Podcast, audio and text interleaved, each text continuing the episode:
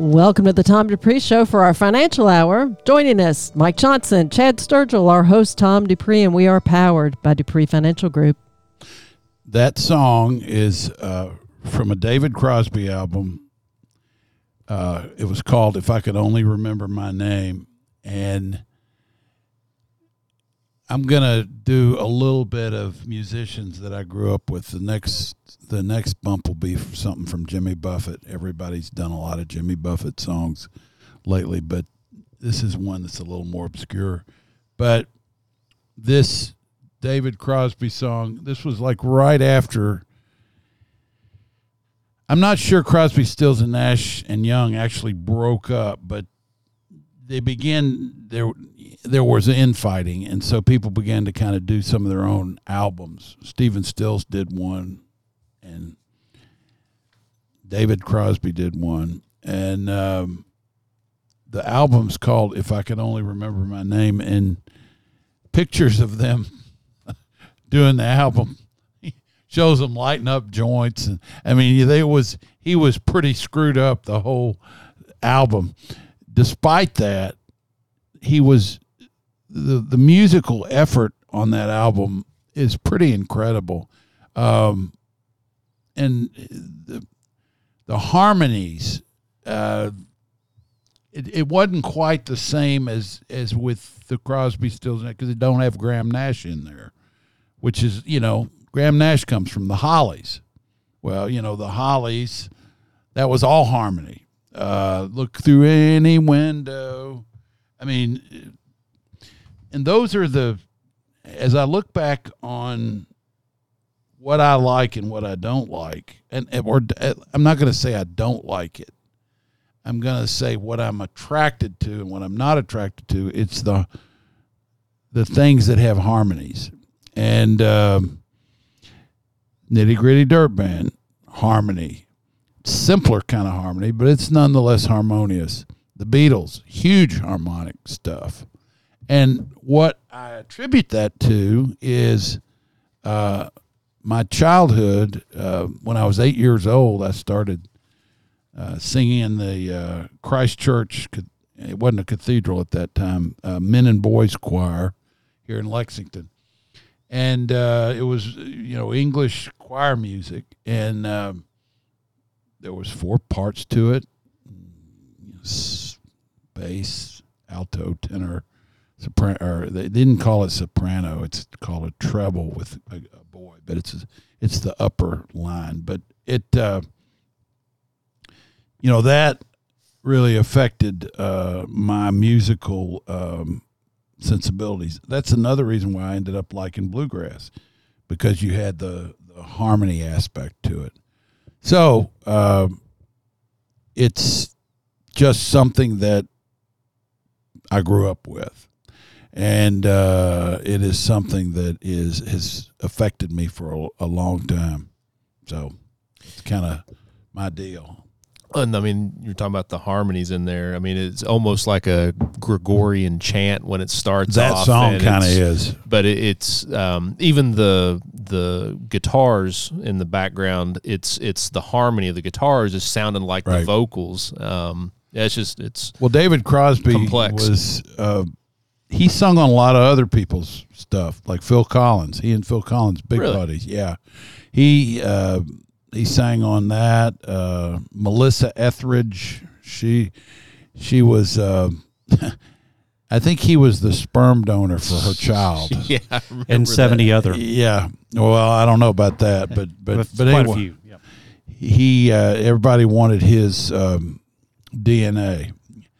But the the point is, uh, yeah, he was a little a bit, a bit of an oddball as a as a human being. I don't think he was as bad as Neil Young, from what I've heard.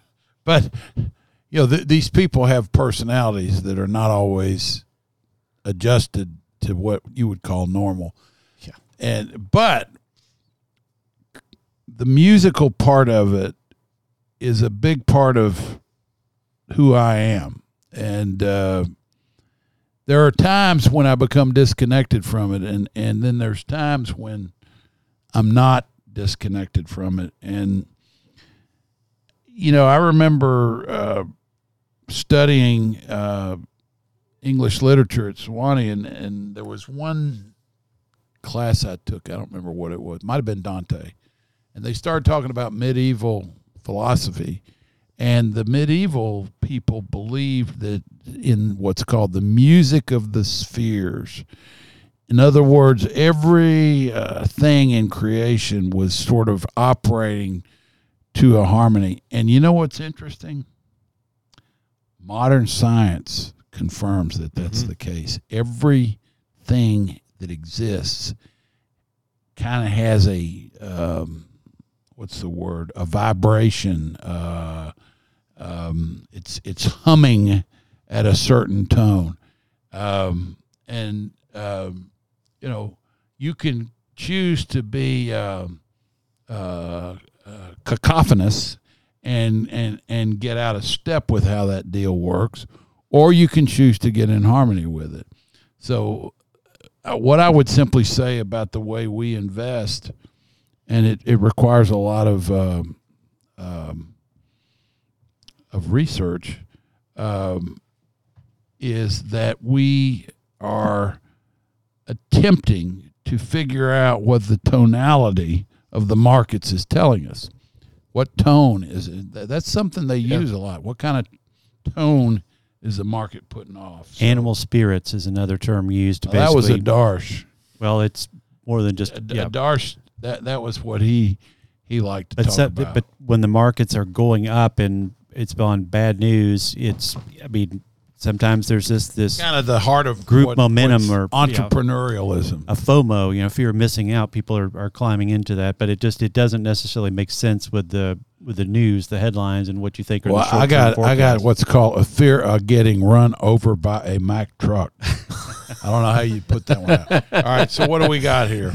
No, it's to, it, perfect segue. Um, talking about you know the tone of the markets. Um, you know, earlier this year, last year, everything was in disarray because of you know fear of interest rates going up. What's that going to do to the economy? What's that going to do to companies, to the market? Um, this is what's just cutting all the noise out. Is something you've talked a lot about, Tom. Is how resilient good companies and good management are over time. You look at what the big companies, uh, well capitalized uh, companies have done over the last year. You know, rising rates, everybody thought it was going to be the end of the world. But actually, these larger companies, they've used it to their advantage um, because in, in, this article is uh, uh, James Mackintosh, who writes for the Wall Street Journal. Yeah, I mean, well, that's good. one of the things we've seen with insurance companies. They, they yeah, were sitting right. on float, earning zero, especially the ones that couldn't go longer. Thank God they couldn't go longer. You know, they, they were sitting in cash. It was making nothing. Yeah. Now it's making 5%. Exactly. Uh, so he, he, he uses Microsoft as an example. Um, but it, it, so the companies, they fixed their borrowing costs long. So they, they issued bonds, long term bonds. So Microsoft, it, it's paid the exact same interest 492 million in the latest quarter that it did a year earlier. Right. Um, but on its cash, uh, the annualized rate uh, rose to 3.3% from 2.1. So its increase, uh, well, it, it, increased to 905 million that it earned in interest, up from 552 million. So Berkshire, uh, so Microsoft has about 111 billion in cash. Berkshire Hathaway, they have about 147 billion right now. Um, so these large companies that have this extra cash, they fix their their borrowing rates, lengthen that out, and then the cash that they have, they're earning more on it now. So when you look at uh, the net interest payments, which is basically your interest paid on your debt minus what you're receiving on savings, that's fallen which is the opposite of what normally happens when rising rates because the the ones that are well capitalized they don't have to go out and borrow right now they're net cash pot or they have a lot of cash on hand there that's it's benefiting them well, and Microsoft it's, just raised their dividend, uh, or it was announced earlier this week. They're raising their dividend by I think nine or ten percent. So, they can easily afford to do that if they're getting that big of a jump in their in their increase in Keep their in cash. mind though, that is not their basic business. That that's That's right. That's not what they do is invest money. It's going to give them a little bit of a headwind. Same thing with. Uh, now it is more the basic business of an insurance company Mm-hmm. because investment is part of it, but the underwriting is even more important. And if you, you're if you're doing sloppy underwriting, it's not going to help you on the uh, investment side. You pull Right. in a bunch of premium, you got to pay it all out in claims. That ain't good business. Right. So, w- but what you've seen, you've seen um, management again, resiliency. You know, as the markets change, the dynamics change in interest rates and in the environment, management is able to use that as a long term positive. Uh, now, what you're seeing right now is uh, uh, from a balance sheet standpoint, the lower percentile companies they're having a much harder time right now because rates are going up and they're having to borrow money uh, or they're rolling the debt and that's coming due and higher rates and they're having a harder time. So it's it's what you've seen this year in the market. Um, you're, you're you've seen well capitalized companies generally outperform the others. Now but what that does that can give opportunities. Uh, we've we've seen it with several in our portfolio, where you see, and these are ones that we've added recently. You see the market pricing, you know, so much pressure on a particular sector and a particular company that there comes a point where it's a good deal. Um, you know, valuation wise, and it has a good dividend yield. So you're looking at current yield, current valuations in the market all the time. And as things change, that's when you get opportunities. Um, but on the consumer, um, you've seen something very similar with the consumer. You've got a three and a half percent mortgage. Well, now you're earning on money market now, you know, north of five or right at five percent on money market. And so the consumer, much like these companies, unless you're going out and borrowing right now, your cost of debt is low with a mortgage. Um, And so it's people think of a company like a person you know you, you as an individual you manage your household finances. Same thing like with a company. But with a company they have even more levers to pull than you do. Um, so it's just the consumer has been resilient um, and debt servicing as a portion of income has actually been going down so the consumer is still strong. Well, and when you have uh, when when you're thinking about it the way you would the uh, uh, comparing the way a company is run or the decisions the company is making with their money, uh, it should make sense uh, if you understand. I mean, if it's if it's put in broad terms like that. So if you're you know you should have a, a higher degree of cash if you're making more money on it and you're not uh, able to redeploy that and, and make that kind of money. Uh, you know you don't want to have a lot of debt when rates are, have gone up and are at high levels and so you can watch how management handles uh, the money that they're entrusted with by the shareholders and see if they're making uh, decisions that make sense. When they go out and they buy back shares when the stock's at all time highs, that's not necessarily a good idea to pay up, pay up for a very expensive company. So, you know that it would make us question the management's judgment. What's the other reason they're doing Unless that? they felt like stock was going to go a lot higher. Well, and that's true. We've got to evaluate it. We don't just dismiss it because they're buying it at a high, but it just it's something, and that's a good point though. That, but it's it it just requires further study when you see that because if it doesn't pass the the kind of the initial smell test, then then you need to understand what else is going on there. But the same rules that you can use at your household can uh, to manage your household can be applied to picking companies. And what what will change over time and this is well you, you have two things. You have the you have time and the economy. Um, if rates you know were to stay where they are now these companies you know, the the big companies that I was just talking about um, at some point they're going to have to roll the debt or pay it off. They'll probably roll it. So at some point that's going to be refinanced. And if Right. rates are stay high then that would be at a higher rate.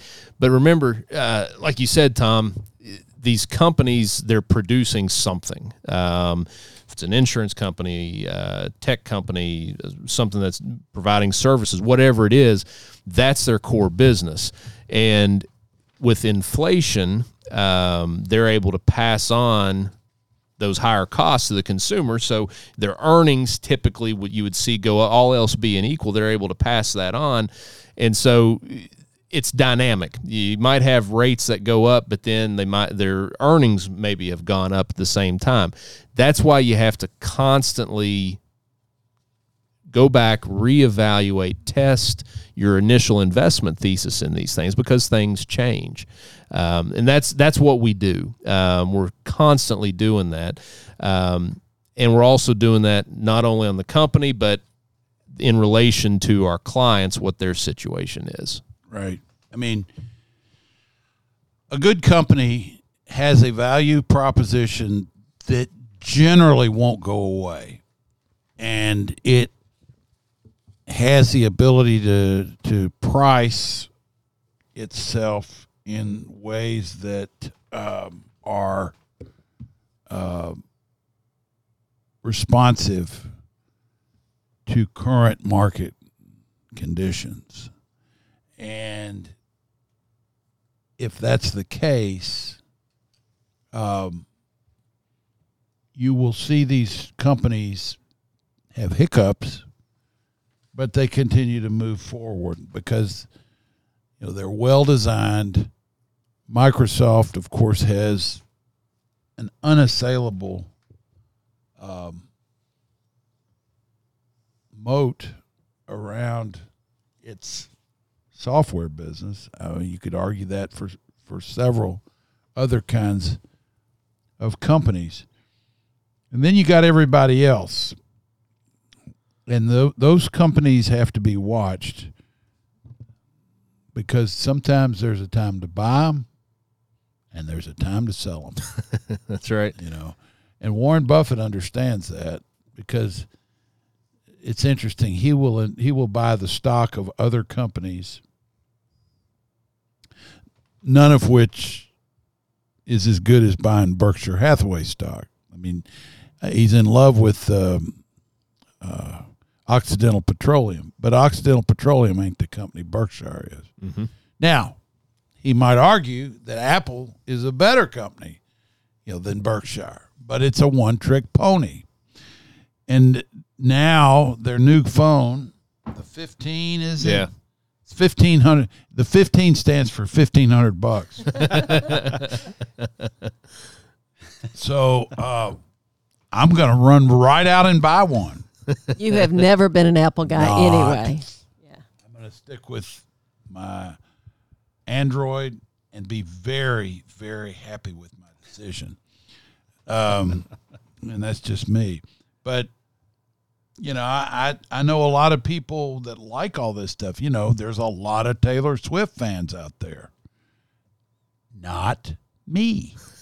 It- it- it's you know, I don't.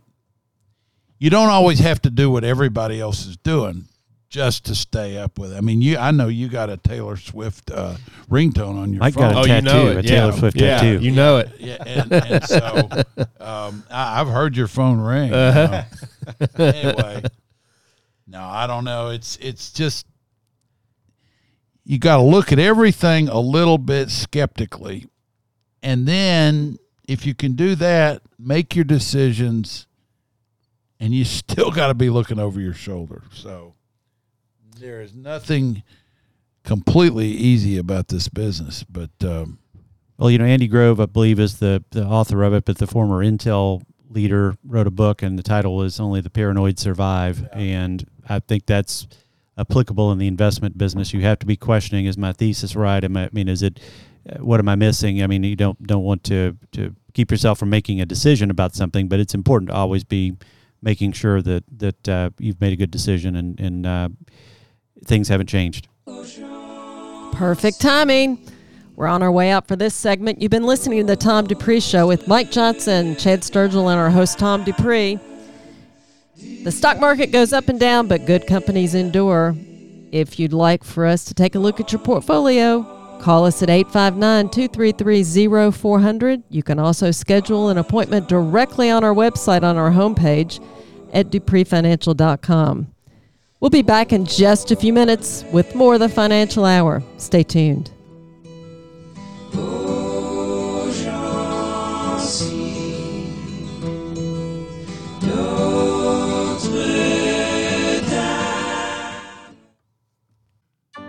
This is Tom Dupree. What do you know about investing? Perhaps what you know is limited to what you hear on CNBC or read in the Wall Street Journal. You might be surprised to learn that investing can be made a lot simpler than you might imagine. At Dupree Financial Group, it's our aim to make the investment process very clear. If you schedule a complimentary appointment with us to review your retirement investment accounts, we'll describe them for you. Call Dupree Financial Group at 859 233 0400. Also, be sure to listen to the Tom Dupree Show on Saturday mornings at News Radio 630 WLAP. That's Dupree Financial Group at www.dupreefinancial.com.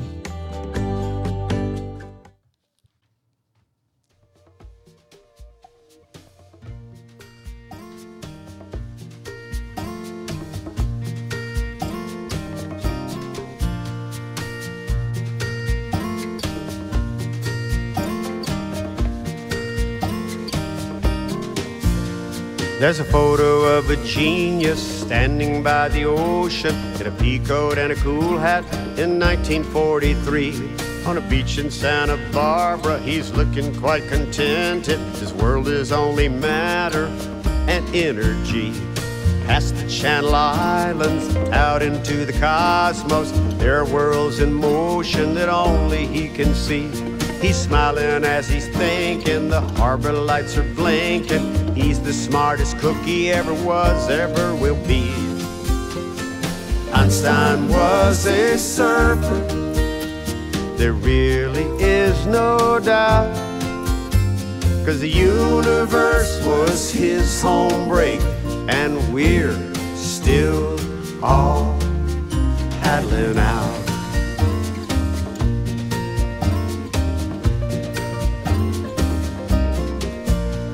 On an iceberg off Newfoundland, a lyric sits half frozen, waiting for a comet to crash into the sea.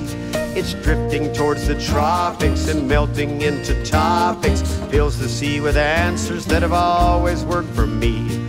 Bass notes from the chasm at speeds that we can't fathom. Music is the language of the near and distant stars. Black holes humming B flat, heard only by street cats, astronauts in orbit, and singers in the bars. Einstein was a sailor with a universal song. His sails are tight, his course was right, so let's just all cruise along. Welcome back to the Tom Dupree Show for our financial hour. Joining us, Mike Johnson, Chad Sturgill, our host Tom Dupree, and we are powered by Dupree Financial Group. So that's a song you've probably never heard before by Jimmy Buffett. You ever heard that one? No. Um, so Jimmy Buffett, in a really sense, was sort of a philosopher. I mean, and he realized that he could play the commercial game, which of course he did. But uh, some of his really uh, interesting songs are are more than uh, you know something like Fins, which really was a mega hit for him. And um, it's hard to believe that he came from Pascagoula, Mississippi. But and he, he kind of added this Caribbean tilt to it. He liked to sail, and I tell you a funny story uh, that I just heard the other day. I have a cousin lives in Nashville. He's a retired uh, ear, nose, and throat doctor, and he actually went to law school at night, and he's now a lawyer. But uh, and he's seventy six years old, five. There's a guy that another friend of mine knows that's got a big farm there, thirteen hundred acres, and uh, my cousin Ronnie was out there one day, and they said, "You want to come go quail hunting?" Which he did. They had, you know, they bring in these um, pen raised quail from down in South Georgia. And he said, all of a sudden, this guy, he sees this guy um, with a little pointer and uh, doing, getting ready to go quail hunting. And he looks and he says, I think I've seen that guy before. He says, I want you to meet my friend Jimmy Buffett.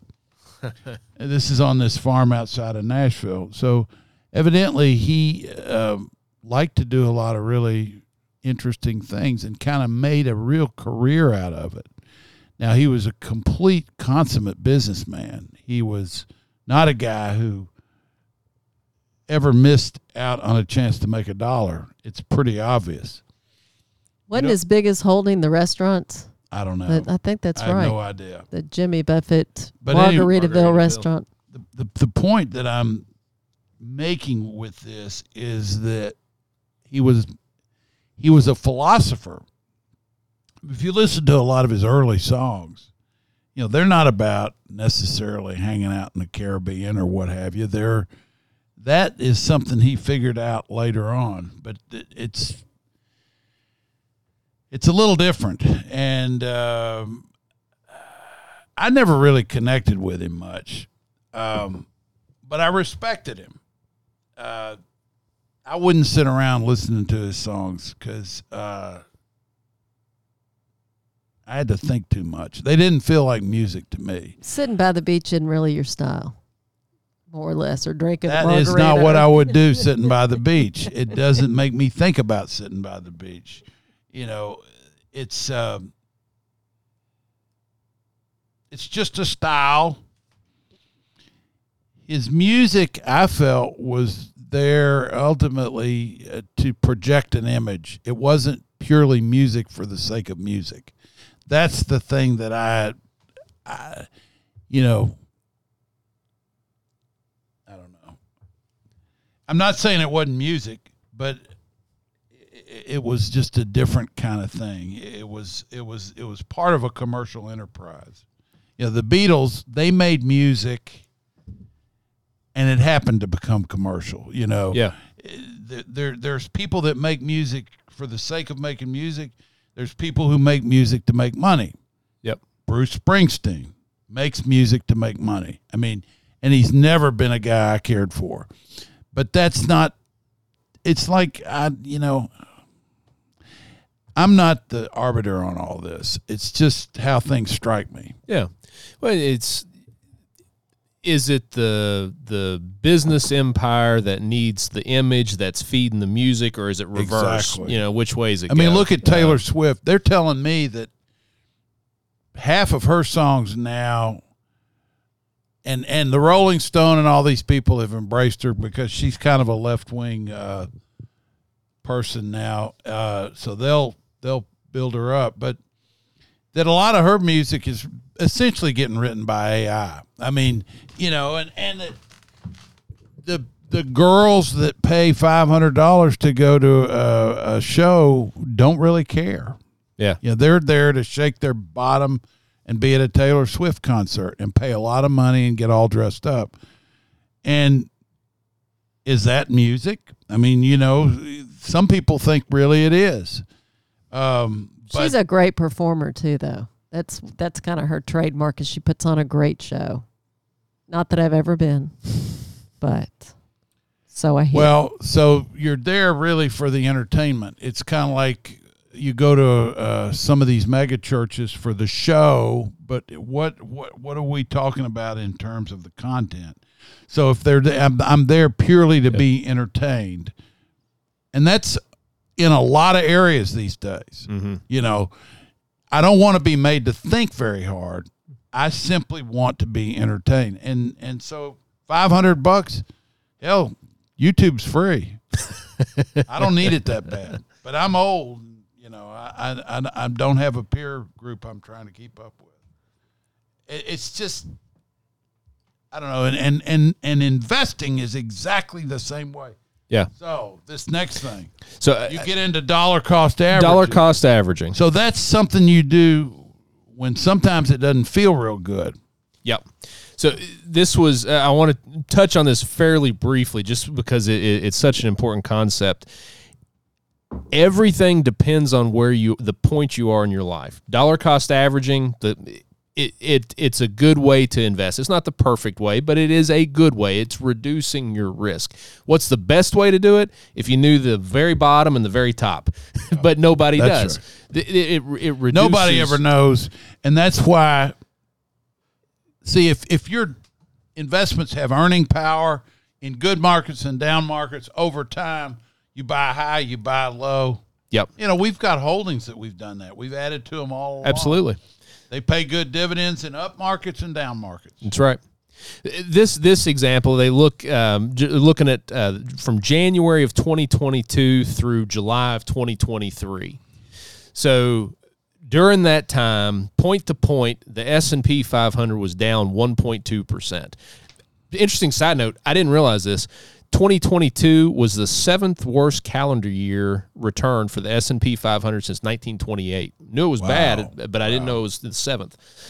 But And it was the Point- second time I think since uh, since that same time period where both stocks and bonds went down. That rarely Yeah, happens. yeah. And, and bonds were down ten percent, or the main bond benchmark was down ten percent last year. So you you really struggled to find any place where you made money last year. But for the example of dollar cost averaging, uh, they say somebody uh, starts doing five hundred dollars a month uh, in January of twenty twenty two, and they do that through July of twenty twenty three.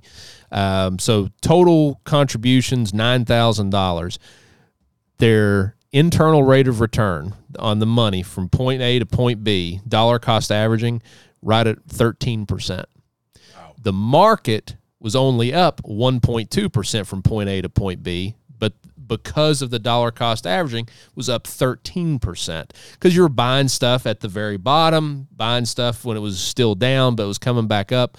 So it depends on the starting point and the ending point. You but the principle of dollar cost averaging this this is for this applies for people that are working uh, that you have the income uh, you have you know money coming in that you're getting getting invested to work for you now the flip side of that and this is the area that we focus most on is you're not dollar cost averaging you're taking monthly distributions. During that same time period it would have been the opposite effect because if you're in that scenario and you have to liquidate holdings because the idea of dollar cost averaging when the market's down you're putting the same dollar amount in you're able to buy more shares of the same security. That's the principle of it. If you're taking money out you're living on this and you have to liquidate those shares. You have less shares and you're selling when things are going down. You have fewer shares when the market starts to go back up. So it's the reverse of dollar cost averaging. That's the crux of the problem that we're trying to that we daily are looking at. Sequence of return risk we've talked about it. One of the ways to mitigate part of that is through dividends. The dividend payments that's much more consistent. Um, you're talking about companies that we own in the portfolio. The share prices have fluctuated. There are periods when they're down periods when they're up but those companies the dividends have been very consistent. Um, so dollar cost averaging the principle is great. It's a great way to do it while you're accumulating but just know that when your situation changes and you start taking distributions the same benefits on the dollar cost averaging they start working against you. Um, that's why you want to have someone to interpret what I, I don't want to say uh, don't misunderstand me. I'm not saying somebody to tell you what you need. No that's not what i'm saying. Somebody that specializes in this part of investing this part of a person's life uh, where they are in life because the dynamics are different. The rules are slightly different. Um, Monte Carlo uh, uh, simulations, all that is, a lot of people have heard of it. What a Monte Carlo simulation is, is where you run a simulation that says, okay, you lived X number of years and you're drawing out this, you have this much assets. Did you outlive your money or not? a lot of people out there are running Monte Carlo simulations say, okay, you do this and you have a 75% chance of success, or you have a 90% chance of success, not outliving your money. Be careful of that. Just like on the surface, it sounds it sounds like okay, that that's really positive, but you're saying that they're they're you can't just take it at face value. You've got to you've got to understand it. That's right. J- just like the dollar cost averaging. Dollar cost averaging is something that is true that works, but it might not be it might not work in your situation in your life. A Monte Carlo simulation, all that is is failure versus success. What it doesn't me- measure is what they call the magnitude of failure. So, I'll give you two examples. So, you could have a situation where a 50% chance of success on a Monte Carlo is actually not bad. So here's here's situation one. You have a, a couple and their monthly expenses run six thousand dollars. But they so they and they have an investment account, but they have a pension and social security that's coming in fifty five hundred dollars a month. So that investment account is only accounting for five hundred dollars of their monthly expenses. So if that investment account totally went away, horrible scenario, totally went away, that impacts their monthly cash flow by about 9%. Versus somebody who will say they they're not they don't have social security they don't have a pension um, and they have an investment account 100% of that's funding their income if that goes away it's 100% loss. Magnitude of uh, failure. What is that 50% success or 50% failure or 75% success? What's that actually even talking about? So, this is why having somebody interpret the numbers in the context of your life. It's why it's so important because the withdrawal rate on a portfolio. So let's say it's it's couple A that we talked about, where the investments actually are only generating five hundred dollars. You know, or only this, need to generate or only need to generate five hundred dollars. They're going to have certain goals.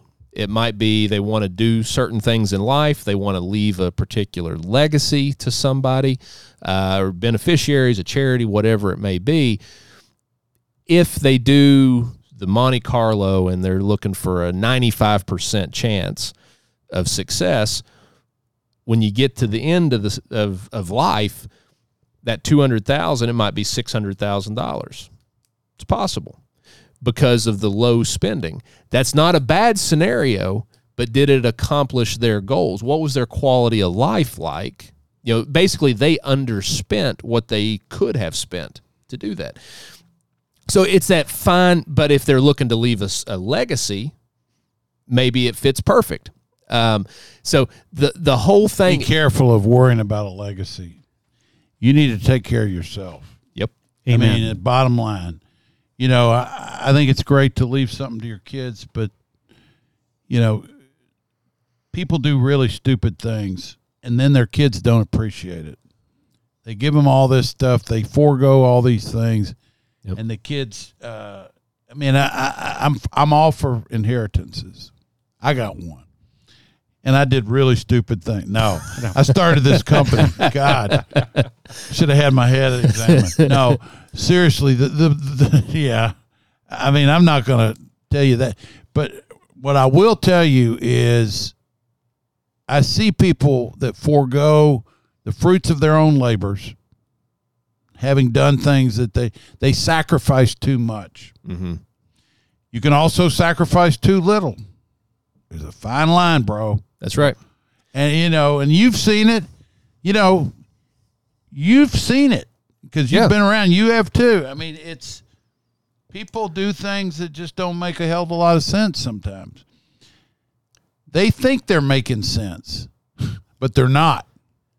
And uh, you know, they don't always ask my opinion. Well, and they in, in the decisions they they haven't vetted them like they should. No, They're not it- thinking about it from the big picture. Yeah, I know it's crazy. But but everybody's different um, and they have particular goals um, and you know wh- whatever that may be um, our job is to invest the money and guide them along while they're trying to accomplish those goals. If that's you know high income for them to have a certain quality of life well, pros and cons to that. If it's to have a certain legacy, how do you get there? Certain you know, pros and cons to that. It, it it's to have put the guardrails in place where you're not going to hit it exactly because this is the biggest biggest thing with any kind of a plan. You know, a Monte Carlo analysis. If if they run that one time for you at 60 years old and like here you go, it's useless. Yeah, you- and you're absolutely counting on that to guide you for the next thirty years with no absolutely adjustments. useless. Yeah, absolutely. because you can have small adjustments to the investments, withdrawals, all these different we talked about before the levers that you can pull. You can have small adjustments that have massive effects long term on the portfolio. So a Monte Carlo analysis is not it, it, it's useless in saying here's what it's going to be. We're looking out 30 years. Here you go. It has to be done and used properly. It's like any of these tools out there. It's a tool that can give good insight but it has to be used properly and it has to be used in the context of your life. Um, and so you you you want someone that's going to guide you that's going to you know show you the pitfalls pros and cons but ultimately have your best interests at heart Someone that understands your situation, that's taken the time to learn it, and they know what your values are, and they can help you reach your primary goals, uh, and know when adjustments need to be made and how to get you there.